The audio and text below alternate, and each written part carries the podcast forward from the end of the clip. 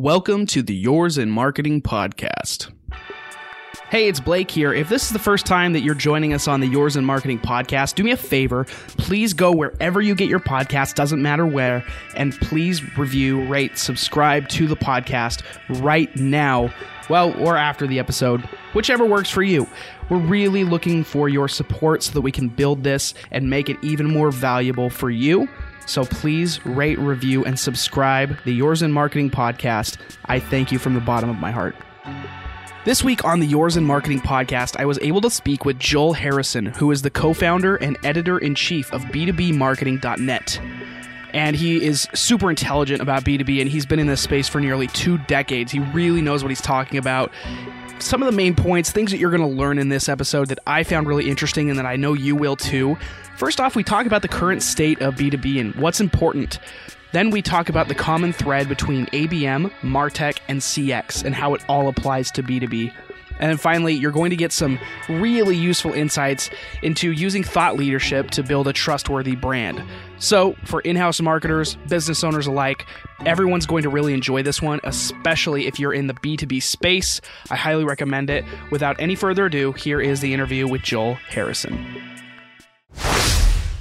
And we're live on the podcast, Yours in Marketing, with Joel Harrison today, who is the editor in chief and co founder at B2B Marketing. So, Joel, introduce yourself. if you have any like good jokes to open with. no pressure.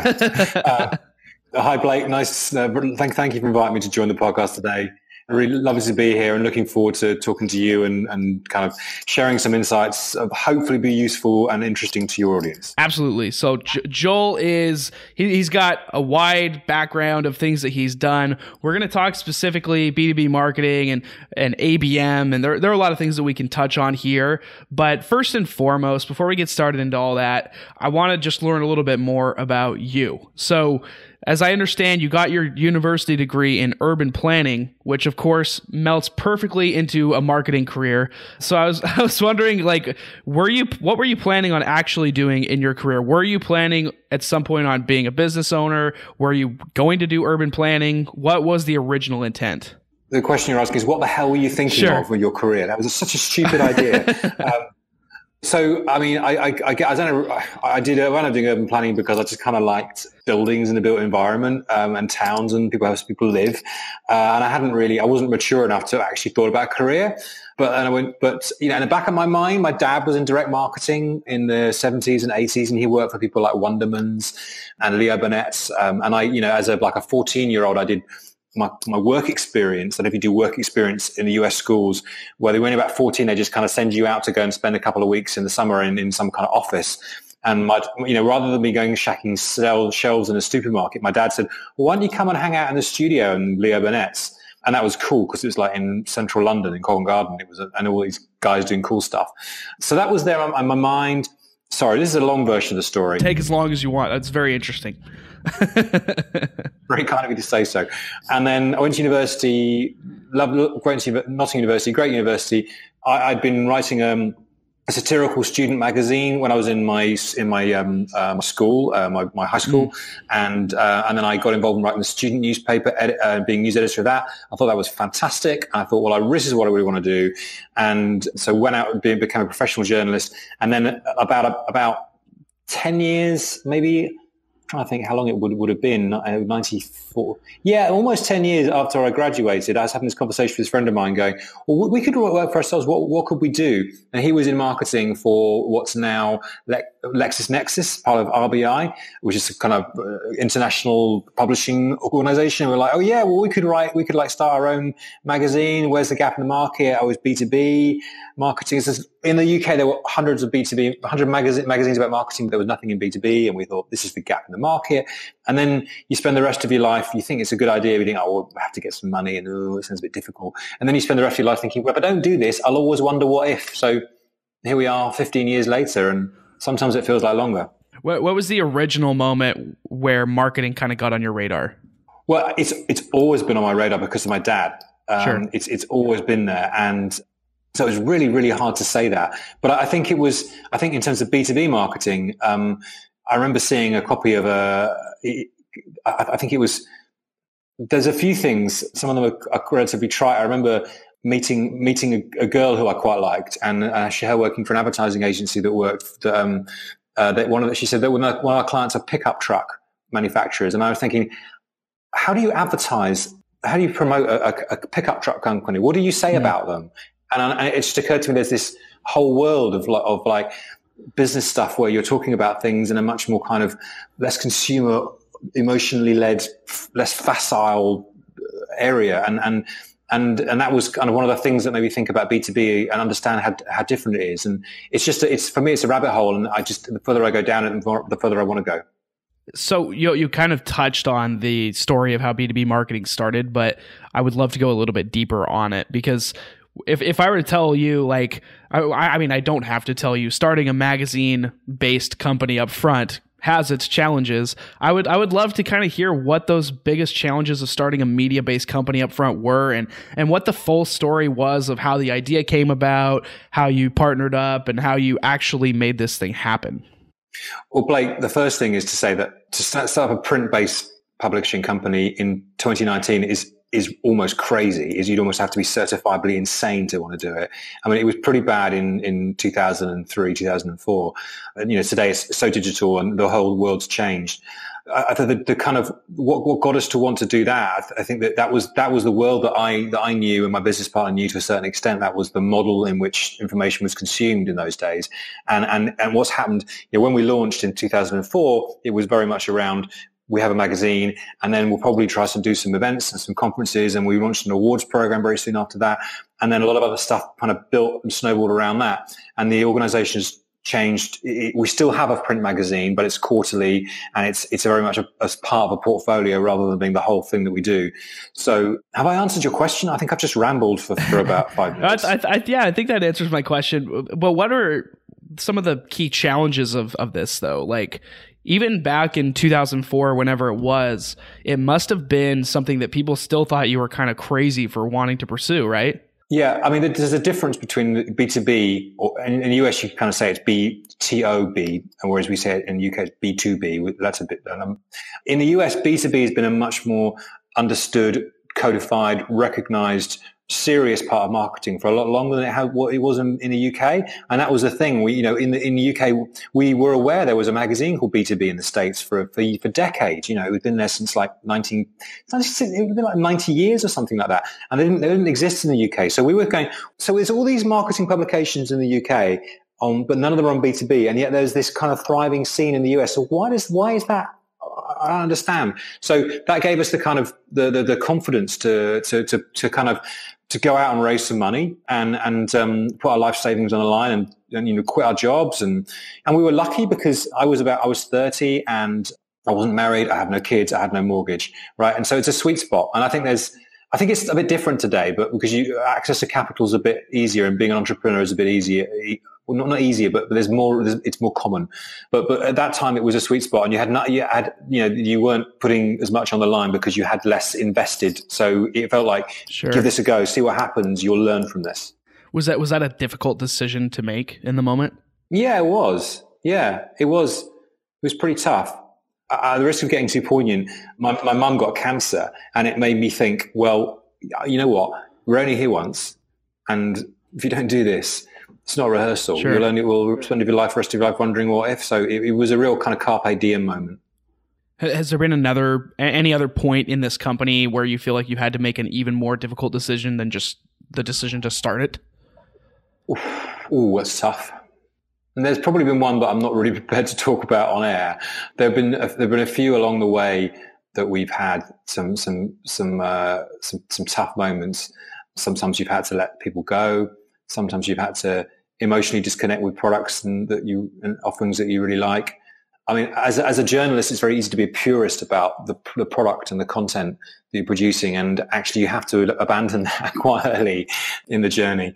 So, but yeah, it is, it's a it's a it's a kind of a series of compromises, I guess. But but you know, I, I believe in what we're doing, and I'm and, I, am I'm, I'm really proud of where we've got so far, and, and I'm excited about the future. Yeah, absolutely. Well, that's interesting. You mentioned like as a journalist, it's a little maybe a little bit easier for you with that background and as a company founder to let go of certain things for the purity of journalism, for the purity of your content. But when you look mm. at maybe other founders that are more technical based, that are software developers or things like that, a lot of the times in B2B, you'll see these companies that are really not willing to let go of a bad idea or something that just didn't work. Yeah. Yeah. Is that is that something that you've you've experienced like do you do you believe that your journalism background has actually helped you a little bit to stay true regardless of if you know if if you have to give up an idea or not? No, I think the opposite. I think the opposite. The the the I I mean my business partner sometimes jokes that I'm the tortured artist um, well, I mean, compared to him, I definitely am. But you know, I'm not. I'm not an. Art, I'm definitely not an artist. I'm. I, I guess I have a creative role. I guess thinking about your question earlier on, to come back to it a while back, I remember um, a very difficult, some very difficult conversations around 2009 in the wake of in the kind of credit crunch, yep. Which you know hit really hard over here. It hit small businesses really hard, particularly kind of in the, in the um, aftermath of the Lehman Brothers, for example. You know, the few weeks, months after that, and our, our, our actually our advertising, print advertising, kind of really seemed to disappear about six months before then. It was really strange, and and it became apparent that that our magazine that was a point where as the magazine was no longer going to be the future, the center of the business, and it was going to be digital, and we had to do everything we could to develop whatever new products we needed to do to survive and to evolve. And, and that was a very difficult moment, I think. But it's it's Nietzschean, isn't it? You know, if it doesn't kill you, then it'll only make you stronger. And I think it's definitely done that. No, for sure. Why? I'm curious to know why B2B and not B2C. Why not something else? What drew you to the business to business side? Yeah, it's a good question. But the, the, the simple answer is that, uh, like I say, in the UK, um, there were, I think there was something like 15 magazines about marketing when we launched, mm-hmm. and 14 of those were about consumer marketing. So there was absolutely no point in writing another, producing another magazine on B2C marketing. It, it, was ridiculous. So there's that. And related to that, there was, this is an unexplored area. And, and so, you know, it was, there was a huge amount of potential. There was a lot of risk associated as well. But the, the other bit was the, was the underdog thing. Um, you know, B2C was, B2B was seen as, was un- unrecognized, unreflected, seen as a poor relation. That really, really appealed to me. And, and you know, and it still is to a certain extent, but I've also the underdog thing, but also then, then there's the kind of geeky bit to it as well. You know, the, the, B2B, B2B is the geeks in marketing. and I, and I love that. Yeah. I really love that. It's they, they're not, they're not doing things because they're sexy and fun. They're doing things because they're tough. and, and, uh, and, um, and, and when you do something that's tough and you do it well, it's so satisfying. What what would you say as the the founder, the editor in chief of B2B marketing is the most challenging part of your job? I think that currently it's trying to find my current biggest challenge is trying to extricate myself from from the business. Um, my current challenge is to be working. I don't know if you have the expression in the states, but to find the balance between working in the business and working on the business. And, and I'm mm-hmm. definitely I'm working less in the business, and I need to work. I need to to accelerate that process and work even less in the business and work more on the business. And my actually my challenge uh, we've set ourselves for the, me for the next kind of nine months to a year is for me to kind of disappear off altogether and ideally go and where write a book and start becoming better known and help, help being a kind of more an evangelist for B2B marketing more generally. Uh, so, but then uh, there's all these things I'm getting involved with and I'm, you know, little you know, and as a magazine editor, you you have all these great ideas about content, and you want to execute them, and you want to make them happen. And you know, and doing podcasts like this is great, and doing webinars and all these things. But then, the more of those you do, then the less chance you have to do for anything else. So it's, I guess, they could boil it all down to time management. Sure, uh, kind of broadening out. If you look over the course of your entire career, not just at B B two B marketing, which is the the bulk of it, obviously the past fifteen years, but what has been the most consistently challenging part of your career as a whole? I think um, as an entrepreneur, it's probably been to be numerate because I'm not numerate. I'm, I'm, not very, I'm really not very good at math. Mm.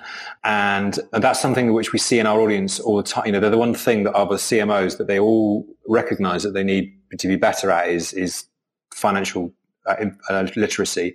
So I'm, I'm, not alone in that. Sure. Um, but it just doesn't come naturally to me. But in terms of my role, I think it's probably the, the, the bit the, the, kind of journey I've been on is also as, as a speaker and um, to become a thought leader. As I'm someone who I'd actually probably class myself as an introvert rather than extrovert. Mm. And so I had to get outside of that and beyond that and be comfortable standing in front of a thousand people at our, our conferences. Uh, that, you know, that, that's, that's taken some, some time, but, but it's, I would encourage anybody to go on that journey because it's very rewarding once you've mastered your fear of, of, of public speaking. And I believe that anybody can do it. Well, let's let's dive into that a little bit more because now you you you speak often. You're a podcast guest, obviously, all the time. You're doing all of these different things. If you classify yourself as an introvert, it may be a little bit more difficult to do this, but you're doing it. And I'm curious as to you know, I, I am not sure I can really pick your brain as to how to gain confidence, so I'm not going to ask that necessarily. But just in terms of the business, I'm curious as to what impact or value you perceive all of these efforts in speaking and going on podcasts actually have on your business.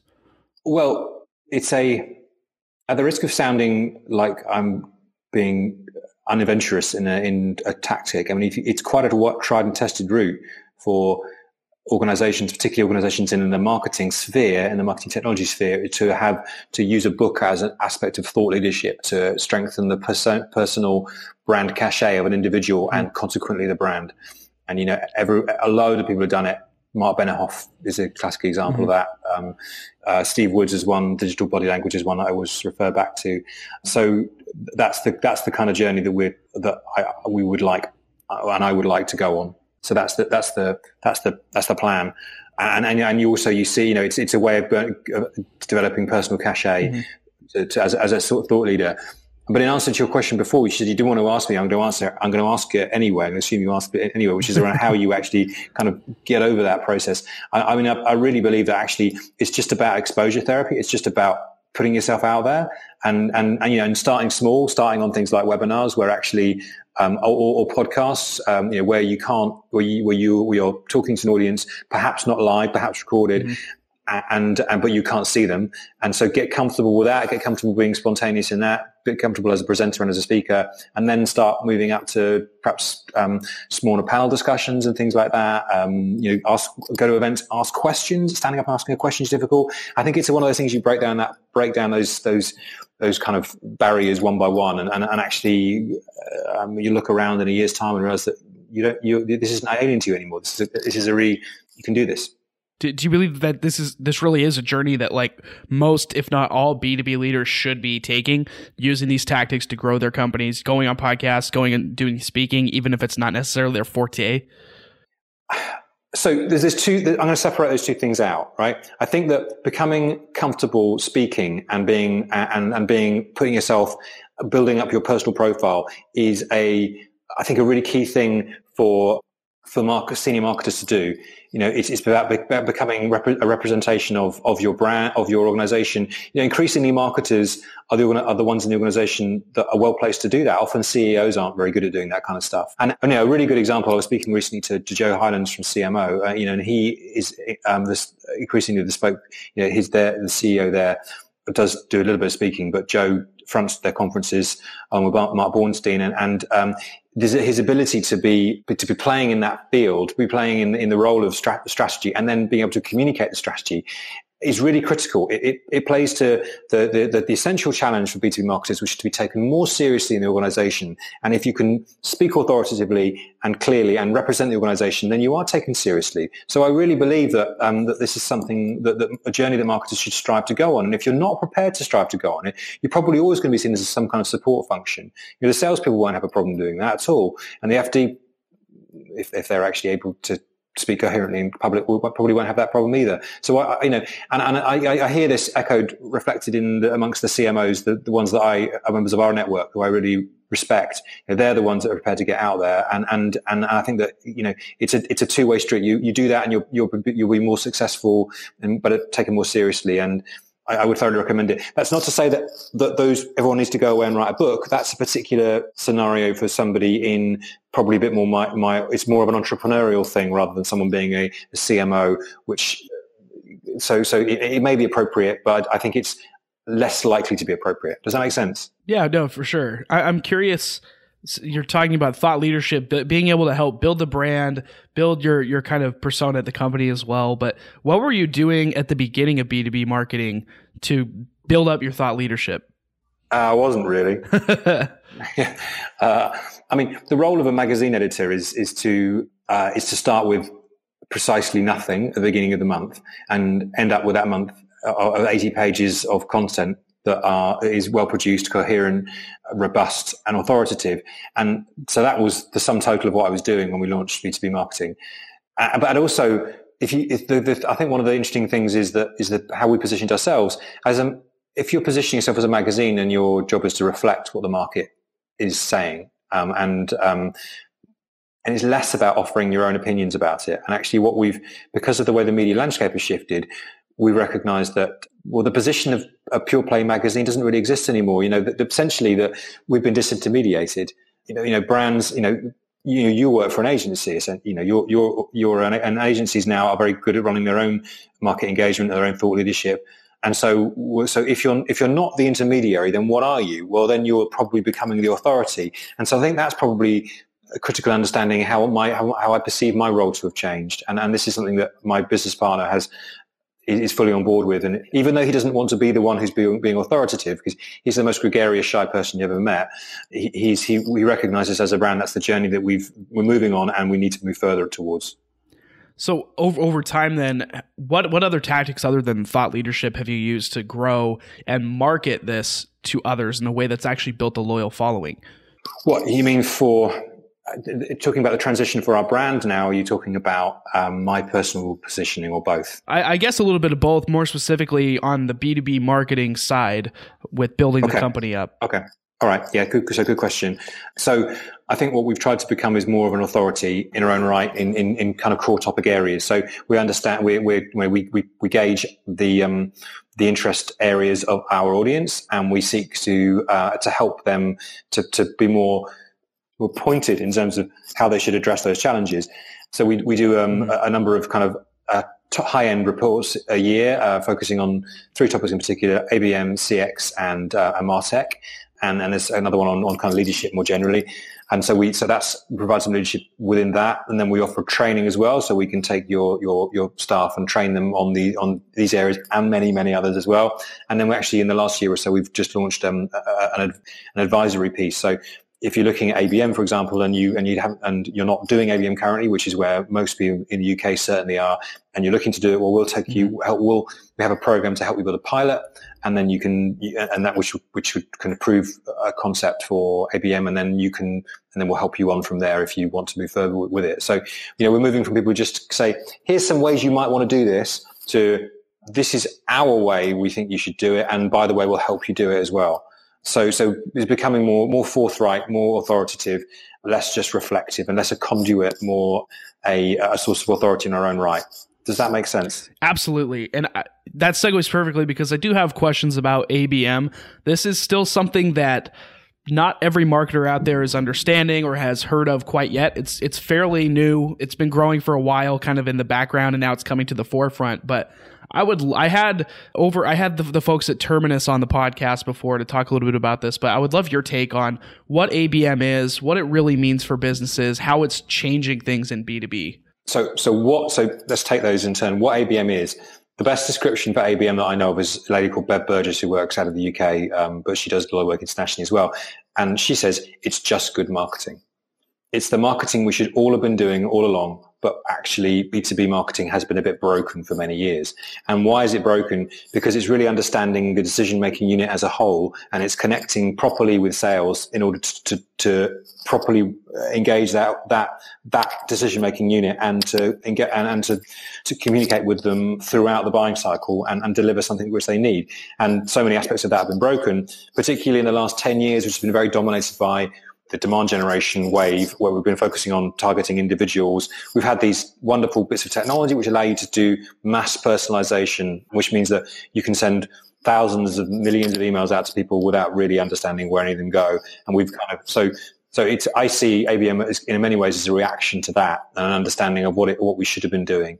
It's also empowered by technology. Things like Terminus do a really good job for that in some aspects of ABM and, and it's and it's it's a it's a restructuring, a rethinking of allowing marketing and sales to work together, and it and it really helps make a cohesive approach for sales and marketing in a way that B two B has always struggled with. So it's it's very welcome in that perspective.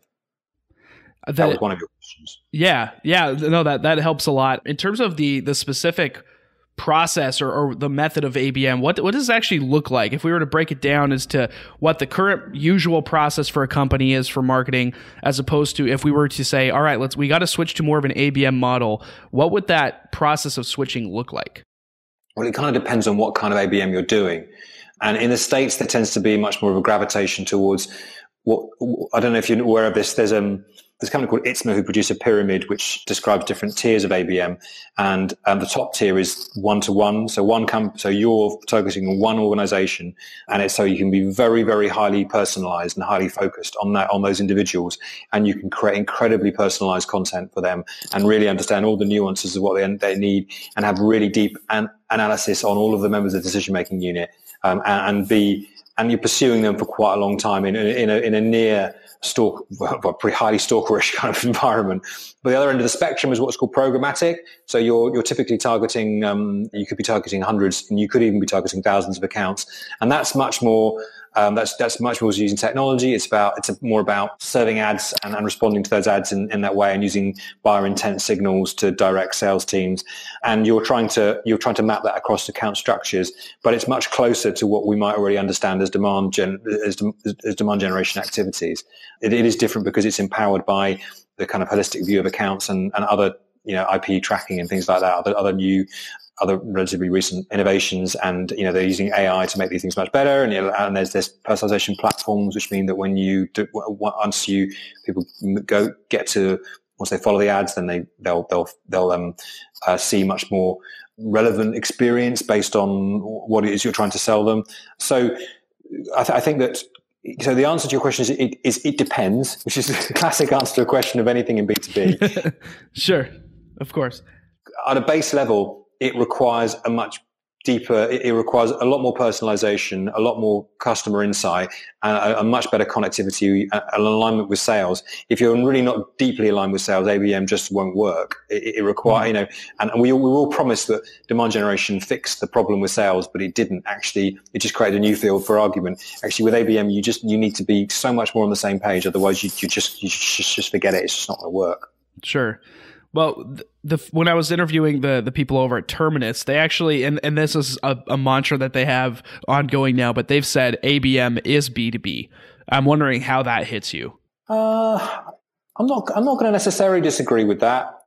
Sometimes the ABM vendors are very good, very quick to tell everybody they're taking over the world, and in some ways, and in some ways they are. But I don't think programmatic ABM is B two B there's a whole swathe of activity which is much more personalized, which which is not which does not sit into the programmatic field. So I'm going to take a little bit of pinch of salt, but but I do. But there is a um a rich vein of cynicism about ABM, which I really understand. But but I but I, I would urge anyone who's cynical about it to to to really to abandon your cynicism. I really don't think it's a helpful way of thinking because ultimately we all stand to benefit by being open to this. By understanding what ABM is and working out how it can work for you, um, or and seeing within the context of your overall demand strategy, and it might not be relevant to your demand strategy, but it, but if it is, then I would urge you to look at it because if you won't be looking at your competitors will be.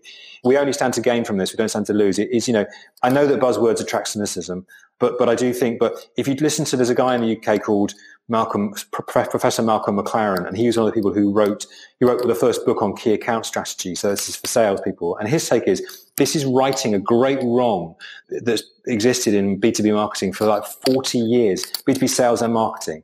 It's actually, they, they got, there was B2B sales and marketing were, were kind of torn apart and turned into separate disciplines. They never should have been. They should always been one discipline. And ABM or we built on key account uh, management practices combined them back together again. And, and you know, and, and, and, and that's a, that feels like a kind of a, a, a cosmic healing process that, that we all, that, um, if anyone who's charted the, the, the, the, the, the misanthropic relationship those two functions have over, over the decades, it's got to be good news for everybody, I think. It's interesting you say that because I actually interviewed uh, another guest as well that he he has at his company no marketing or sales departments. It's actually one department called the growth department. Yeah. How does that land with you? Like, do you agree with that methodology? Do you think that works for for some businesses, or do you think that we should be a little bit cautious about that?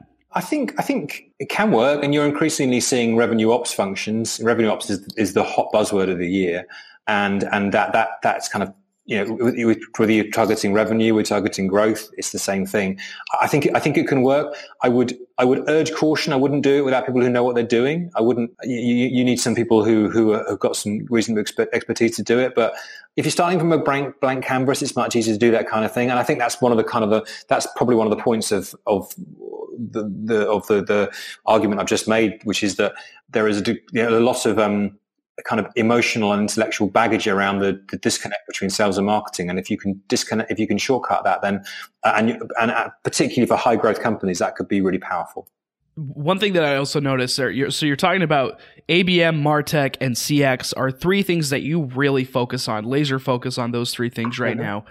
I'm wondering if you find a common thread amongst those, and and if there's a reason why those are the the core three right now there are separate reasons why all three of them are, are relevant right now. They're, they're, they're, Martech is probably the, the, the, the, thing which underpins all three of them because Martech is the reason why, one of the reasons why ABM has grown to prevalence recently is because it's been, it's a bandwagon that's been jumped on by people like Terminus. And I don't mean that negatively about Terminus, mm. right? They're not the only company that's, that's done it. There's sure. a great, it's a great expression which they have found, which existed before, and they've decided that this is this is something which relates to what they're doing. So they've talked about it, and so so it's the tech vendors often which who create so much noise behind something that they they make something they make something happen, they make something that becomes fashionable because they're great at marketing. You know, when, you know, Eloqua, fantastic brand, um, and it's long lamented that they've that they've kind of been subsumed within Oracle. They made marketing automation happen, and Oracle more latterly. I guess why CX? Well, we live in this digital world and, and CX is something in, in the consumer world. We all understand how, how, how important consumer experiences are, customer experiences mm-hmm. are. And, you know, we live in this Amazon era whereby if something doesn't turn up tomorrow, we feel like our human rights have been compromised, which is just this extraordinary world that we live in, isn't it? It's, you know? it's insane. yeah. It's instant gratification culture that we have, which it, it, feels like we're all probably heading to hell in a handcart or something. I don't know, but um, so that's technology orientated, even though actually in CX, because of the nature of buying cycles in B2B, CX is much more than just the digital transactional moment. It's actually a huge, long journey that people have. But, but so all of these things, Martech is, so the Martech theme for us is around how you deploy and use and make be successful with that mm-hmm. technology. Mm-hmm. But it, that technology is driving CX and technology is, is to us, to a large extent driving ABM. So it's a, it's the technology, technology, technologization of marketing, I suppose. And there was a chart from Gartner last year. Admittedly, it's slowed down a bit this year, where they showed that investment in technology is, has, is outstripped investment in agencies. So, you know, in B2B, that was a big deal. When we launched, it was the agencies that really helped nurture us and, and, supported us. And so to see the, the investment tipping over from agencies into the balance of, of, of marketers' budgets tipping over from agencies into technology shows a real sea change. You know, and you look at Scott Brinker's Martech landscape again, it's slow, it's slowed down, but it's still enormous. So, so it's the technology thing that's driving everything.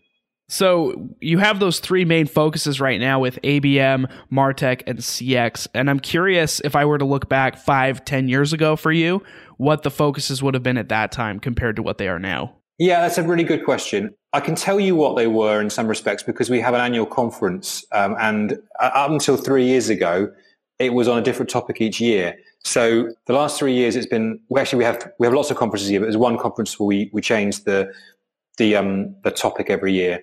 So the last three years, it's been it's coming up in two weeks' time. Last this year, last year, the year before that, it's been ABM. The year before that, it was CX. The year before that, it was emotion in B2B. And that was really predicated by the rise of behavioral economics, which I don't know if you know much about behavioral economics. It's the, the Daniel Kahneman book, uh, Thinking Fast and Slow, I think it's called. And the idea of, and, and there was a big wave of interest in that topic. And we've had, um, Rory Sutherland, who's executive chairman at Ogilvy. Uh, he's talked to our event. Our, he's an expert in this area, and he's speaking at our, our, com- our, conference coming up in the States next year. He's fascinating on this topic. So that was a big deal. And I think the year before that, we had we did content marketing, which seemed to be the, the, the big deal. And we had a great con- conference called the Content Avalanche. So yeah, it, it's and, and, I think then in that time also that was then you're getting then back into the era of marketing automation and all of those all of those topics. So but I think the technologization of marketing really started about you know about ten years ago and, and on, on on from there, and it kind of probably hit its stride. So it's about seven years ago, and then the, a, lot, a lot of the kind of agenda then was driven by uh, marketing channels and it was how you'd use email marketing effectively and changing things like data was an ongoing issue. It, it felt like a different world in those days, though. Sure. I, I'm curious. I want to take a step back a little bit because talking about thought leadership so much with you, it kind of sparked a couple questions with me specifically. Curious in terms of not just growing the brand, not just growing the loyalty, but actually becoming trusted. How are mm. you able to become a trusted brand and establish credibility in B2B? That's a good, very good question. I think that, you know, particularly in the current context, that everybody's got their own blog and everybody's everyone's a thought leader. That's a very good question.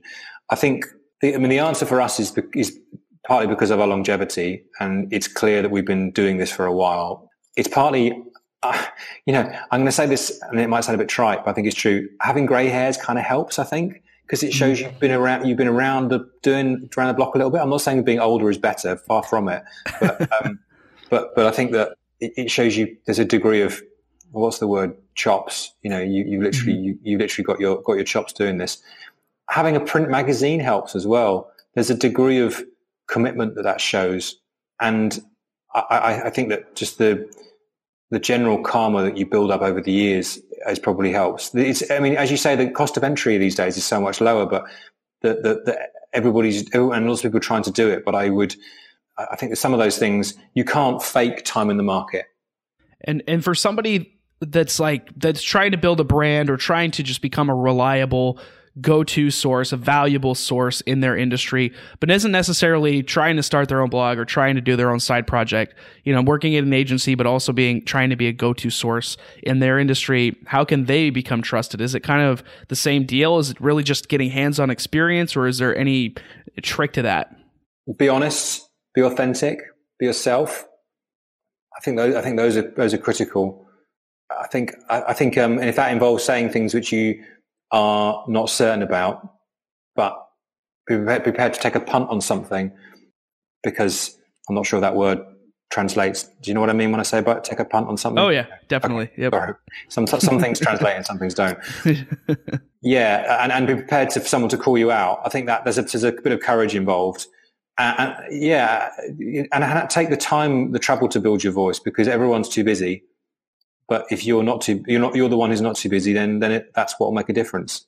So I, I, think those are the things which I would suggest.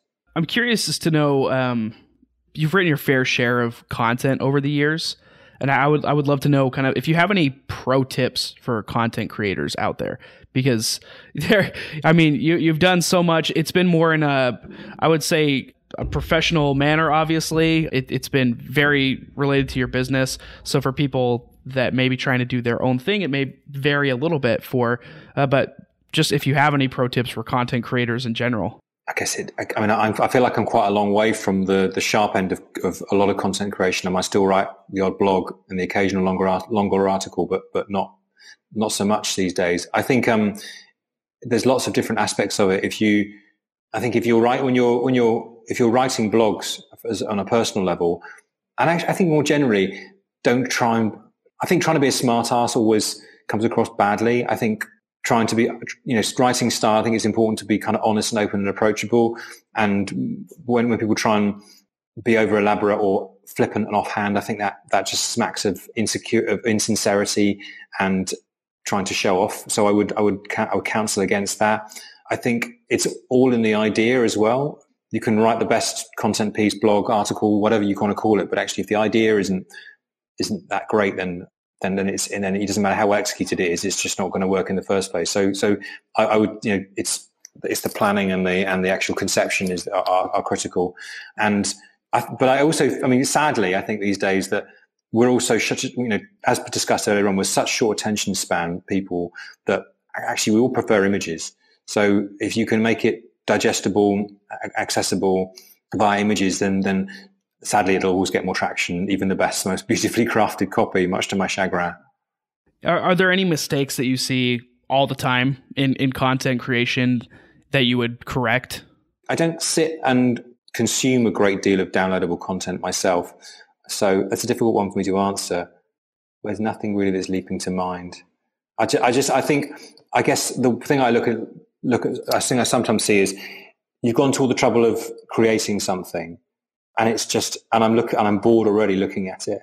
You haven't, um, you know, you, you, you haven't really, you haven't got the right people creating it basically because it's not got the right subject matter, subject line, image, and the, the, you know, it's not arresting me. So, you know, don't, you, you can, you can always do things cheaper, but don't scrimp because mm. there's so much competition out there. And I think, I think that, that, that, um, trying to do things cheap, sometimes, um, you, you often see that stuff that's, stuff that's cheap and looks cheap and actually just badly res- resonates with your brand. Mm. I, I, just have one kind of final question here for all of us B2B marketers, especially in house marketers out there. Is there an area where you feel like in house marketers and B2B fall short pretty often? Yeah, I think I think the the, the one that, that's um, is often the case, and it's actually it's it's at the heart of the brand agency agency brand relationship is the kind of is the big ideas and I think that's that's inherently the problem. And particularly we're seeing at the moment, you know, I had I had a roundtable on this recently with um, some leading B2B agencies here in the UK, and there definitely seems to be a move towards insourcing, in housing of, um, of agency teams. Are you, are you, are you seeing that as well and amongst your clients? A lot of brands growing their internal marketing agencies or teams. Mm-hmm. And I think that, that, and that's great. And I do think that Mark brands should have strong internal teams. And I do think that they should seek to do some, a lot of the workman-like stuff uh, in house and, and, and beyond that. But, but I think the bit they always struggle with is the big creative ideas.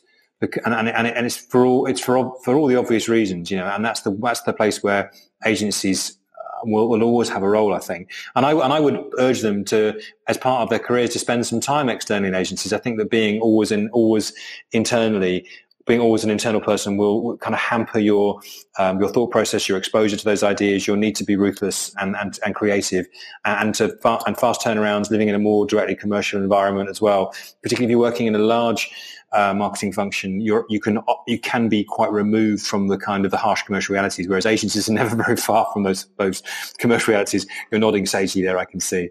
So so there, that's what I would say in that answer that that question. Awesome. Well, that that's all the questions I have for you. I, I, really appreciate you coming on. I would love to give you a chance to just talk about B2B marketing and what you're still building over there. Talk about the conferences you'll be speaking at, and if you have any personal call to actions that you have for the audience, to just let them know what you have going on in your life and where they can go to reach you. Okay, so thank you for the opportunity to do that. So um, we are really excited at the moment because we're launching our first event in the States, which is B2B Marketing Ignite USA Chicago. It's in May 27th, 28th next year. We're currently putting the agenda together. I've already got some great speakers for that. We're looking for a conservatively about 400 marketers attending, and it's going to be four content tracks which are the two of the ones I re- recommended, I suggested earlier on, Martech, ABM, engagement, and also launched another one called loyalty and, uh, sorry, called leadership and strategy. So it's going to be great. It's, it's, our first foray into the States. You know, we have a similar event called Ignite in the UK, which is for 1200 people. You know, we're hoping we can grow this event rapidly. And I, you know, if you're if you're interested in coming along, uh, we'd love to have see you there and get your views. Um, as, as, as the same with anything, all the other stuff that we do via Spy on social media, um, on webinars or, or, whatever we do, we're operating multiple channels. So really interesting talking to you today, Blake, and I appreciate all your fantastic questions. Awesome. Thanks. Again, this was Joel Harrison, who's the editor in chief and co founder at B2B Marketing. Please go check him out at b2bmarketing.net. And uh, if, if you are able to go to the conference, let, reach out definitely. Um, are, are you on Twitter, yeah. Instagram, Facebook, dude. Where's well, your platform? I, I, go Twitter and LinkedIn. LinkedIn really are the ones for me. Um, Joel underscore B two B editor. Got it. All right, follow him. And uh, thank you so much, Joel, for coming on. It was really a pleasure talking to you. Thanks, Blake. Nice to meet you. Take care. And that's it for today's episode. Again, if you're a first time listener or you've been at it since the beginning, please go ahead and rate, review, and subscribe if you haven't already. Wherever you get your podcasts, we've got you covered anywhere you want.